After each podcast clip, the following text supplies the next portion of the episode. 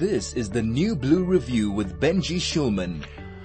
one oh one point nine Chai F M. I'm Benji Shulman, and uh, if you were awake at half past two last night, uh, or excuse me, on Saturday night, or perhaps if you were not awake, then you may have experienced the earth tremor, earthquake, earth event that happened in Johannesburg. Uh, by some uh, accounts, a five magnitude uh, earth tremor happening in the city. People freaking out, waking up, immediately going on Twitter to tell everyone that they were freaking out. Uh, and, uh, wanting to find out more information. So, uh, we have a man who normally we, we ask to look at the sky, but, uh, he has some knowledge of what goes on in the earth as well. Uh, and so we, we thought we'd bring him on and answer a few questions. And that man is Simon Gear. He is a weatherman, but he also knows about, uh, about things that f- rock in the earth. So, uh, Simon, how you doing? Yeah, good, mo- good morning, Ben. It's, uh, uh freezing morning this morning in Joburg. That's um, fun to be talking about something other than the weather. Yeah, I suppose. So, uh, did did you feel earthquakes, Simon? I did. Well, no. Um, so what happened was I I was awake when you know I started getting WhatsApps from family members and and so on. So obviously the earthquake had woken me up, but I didn't experience it. I only went twenty minutes later when people started saying, "Oh my gosh, did you see that?" Right. Um, that I then, I then realized something had happened. So no, I missed it, unfortunately. No, well, it was a, a slightly terrifying experience, uh, I have to say. Uh, not, not that anything broke where I was, but still, it, it is, it is disturbing when, when the, when these things happen. Uh, but not necessarily completely uncommon. We, we do have earth tremors, uh, in Johannesburg from time to time. Yeah, I mean, very, very common in, in Joburg, um, just because, you know, underneath Joburg is this, uh, honeycomb of, of really, really big old mine, um, mine tunnels. This was unusually big for uh, a mine collapse event. So it's, uh, the, the Council for Geosciences is still having a look at it to see, you know, what, what they think is, is the likely cause. Um, but certainly minor tremors. Uh, I get the sense maybe not as common now as they used to be. Uh, I seem to remember them quite reasonably regularly as a child. But then that might also just be that mental trick of remembering unusual events. Right. And it is interesting. I mean, the, the, all sorts of questions about illegal mining that we have uh, in, in, in Johannesburg in particular. Do, do you think that that may be contributing to, to the, the no, increased magnitude? No. No, I, I, I would, I'd be surprised if the, if the illegal miners are, are, have large enough operations that they could create a void big enough to, to really register seismically if it collapsed. Um, what, I mean, what they might be doing is, is, is, is pumping out tunnels, um, you know, and therefore, you know, the, the water's not holding the tunnel up any longer and then it collapses. But uh, if you look at the mining that was in the area, um, where this happened, um, which is out, uh, Boxburg way, Uh, the mining there has been from the eighteen nineties. So those are really, really old mines. And, um, you know, they've, they've been, uh, closed down for, for decades and decades. And most of them will have just filled up with water over time. But uh, what can happen is that, um, if the water level drops for whatever reason, maybe lots and lots of people, um, uh, putting boreholes in where they didn't use, used to, you know, that sort of thing, that can cause some of those voids to empty. And then that would be uh, uh, liable for a collapse, and, and we would be able to feel that on the surface. So, so five degrees on the Richter scale. Uh, what does that sort of mean in, in layman's terms, in terms of where this sits as a seismic event? Yeah. So the, the Richter scale is uh, logarithmic, which means it, it doubles in um, in magnitude every every one uh, that you go you go up the, the Richter scale. And the very very top big earthquakes are round about nine.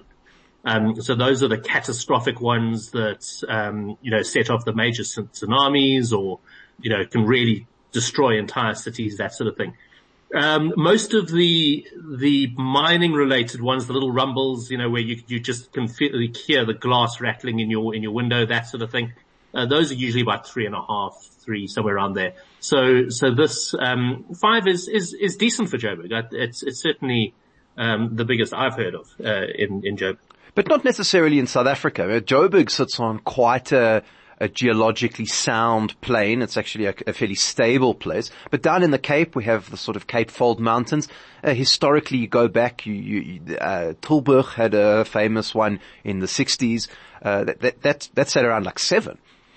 Yeah, so um, one of the big features of this one that happened um, for us is that it was uh, you know thirty seconds in um, in extent, uh, whereas the Tulbagh one um, lasted for a long time. Um, and also had a number of aftershocks, uh, and was just greater in magnitude anyway.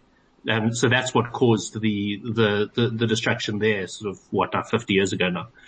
And, and you, you're quite right. I mean, Joburg is one of the most stable places on the planet, both geologically and meteorologically. You know, we don't get hurricanes, we don't get earthquakes, we don't get volcanoes. We don't get any of those fun things that I would love to be able to experience as a, as a climatologist and an earth scientist. So, so, so yeah, but, but what we do have is the, the, the, these mining related, um, seismic events.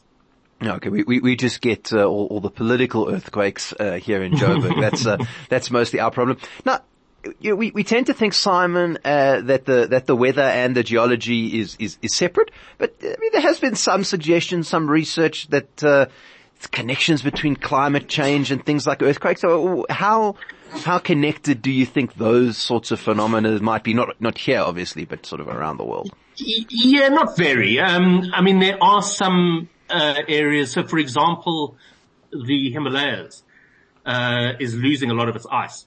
And as those glaciers uh, melt and, and, and flow down the valleys. Um, so there's less weight on top of the land. And so you're going to get some, um, what we call isostatic rebound as the land expands up again. Exactly like you getting off a mattress, you know, then the, the mattress expands back up.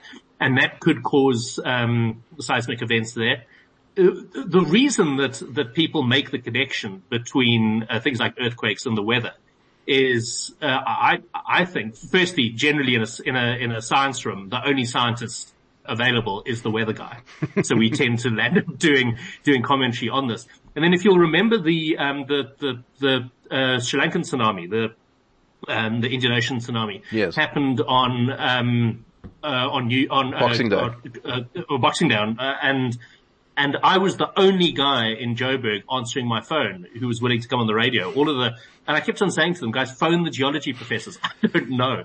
And in the end just had to take a crash course in earthquakes to be able to comment on that. But it, it, it meant that I came for many years afterwards. I, I was aware that people were confusing the issues because they'd heard a weather guy talking about it. Right. Um, so they assumed it was weather related. And it wasn't just me. Right around, around the world, C N N, the only guys they could get to comment on were the weather guys. B B C, it was all the same. It was all us weather guys all around the world who were make, making a comment on that thing until the new year had passed and all these other proper scientists got back into the office. uh- Maybe then, if you can, maybe spend a couple of moments on the mechanics of it, of an earthquake, right? So you, you have this event, it, it goes out, but it's, it's the, it actually has a number of different shock waves that are what cause the damage and the shaking and the, the all sorts of things that, and that cause the problems. Yeah. So, so this sort of event is very short lived. It's literally just, um, probably a cavern that opened up probably because of, of water, um, uh, receding away from a from from a, a void, um, and so you get this collapse, and then you get echoes sort of rolling back and forth across the, um, you know, a, a, a, through the through the Earth's crust, and not unlike a splash in a bath, basically, mm-hmm. um, and that dissip- dissipates over time.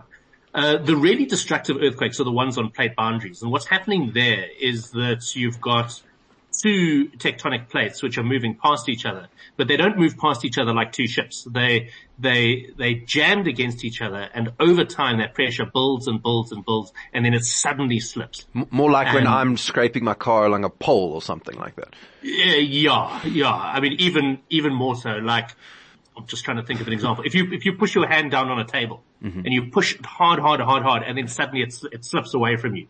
That's, that's the feeling that you get. Right. So the pressure builds and then it overcomes the, the, the, the friction and it goes. Those things are massive. So, you know, sometimes the Earth's sh- uh, crust can shift sort of ten, fifteen meters, which isn't a lot in the scale of, of the Earth.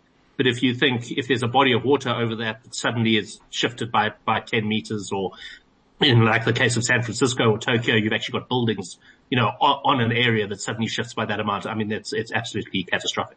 Yeah, uh, absolutely. Which, which brings us to an interesting point, because when I was, uh, sitting there at half past two in the morning, uh, figuring out that this, we were having some kind of tremor, first thing, thing in my life w- w- went through my mind was, hmm, what am I supposed to do now from a, a safety perspective? uh, you know, so, uh, in the end, I didn't think it was too much of an issue, but if you do find yourself in, in an, in an earthquake type situation, what, what, what are you supposed to do? Uh, I mean, I suppose the first point I must make is that Joburg is never going to have an earthquake big enough for us to really worry about it. So, I suppose the first thing to do is not to waste too much sleep on it. Right. Um, but if you happen to be visiting, you know, somewhere that does have proper earthquakes, um, the, what, what you want to do is to get into the strongest portion of the building that you're in. Uh, and the very safest place to be is outside in time. Uh, but if you can't get outside in time, if, you know, the earthquake was, is already underway, then you want to find a strong structure within your, your house. So, um, a, a doorway, um, you know, maybe under some of the, the big strong support beams, something like that, um, and really just uh, ride it out. Um, but, but once that first shock is, is over, uh, you get, they encourage everyone get out of buildings.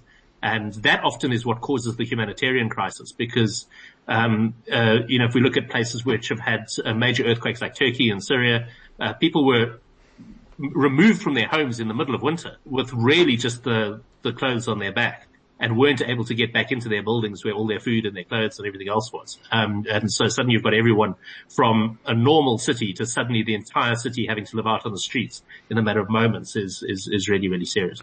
Sure. Yeah. Okay. So good to know that we're, we're not going to be having that. Simon, uh, if, if people are interested in this kind of um, earthquakes, but you know, your stuff, weather, whatever, where can they find out more information so that, uh, cause there's actually quite a lot of good info out there. If, you know, it's not too difficult if you're not completely science, uh, science focused yourself. Yeah. I mean, these days the, the, the The joy of the internet is there's literally really top class information absolutely everywhere. And, um, the truth is the, uh, there's not a lot of fake news in the sort of weather and earthquake front. So, I mean, there probably is if you can find it, space lasers and all of that sort of stuff. But, but it's, uh, you know, there's, there's very, very credible info, um, on, on YouTube and on Wikipedia and all of those sort of places. And yeah, you go, you go down a rabbit hole on Wikipedia on some of these sort of things. And it's a really enjoyable way to waste a Sunday afternoon. Well, that's, uh, and, and, and perhaps a Monday morning. Simon, thank you so much, uh, for joining us and, uh, just, uh, filling us in on, uh, on, on what to be worried about and not when it comes to earthquakes. Yeah, cheers, Ben. Stay well. There we go. That was Simon Gear, everyone's favorite weatherman, and for the purposes of this discussion, also a geomorphologist and geologist uh, on one oh one point nine Chai F M.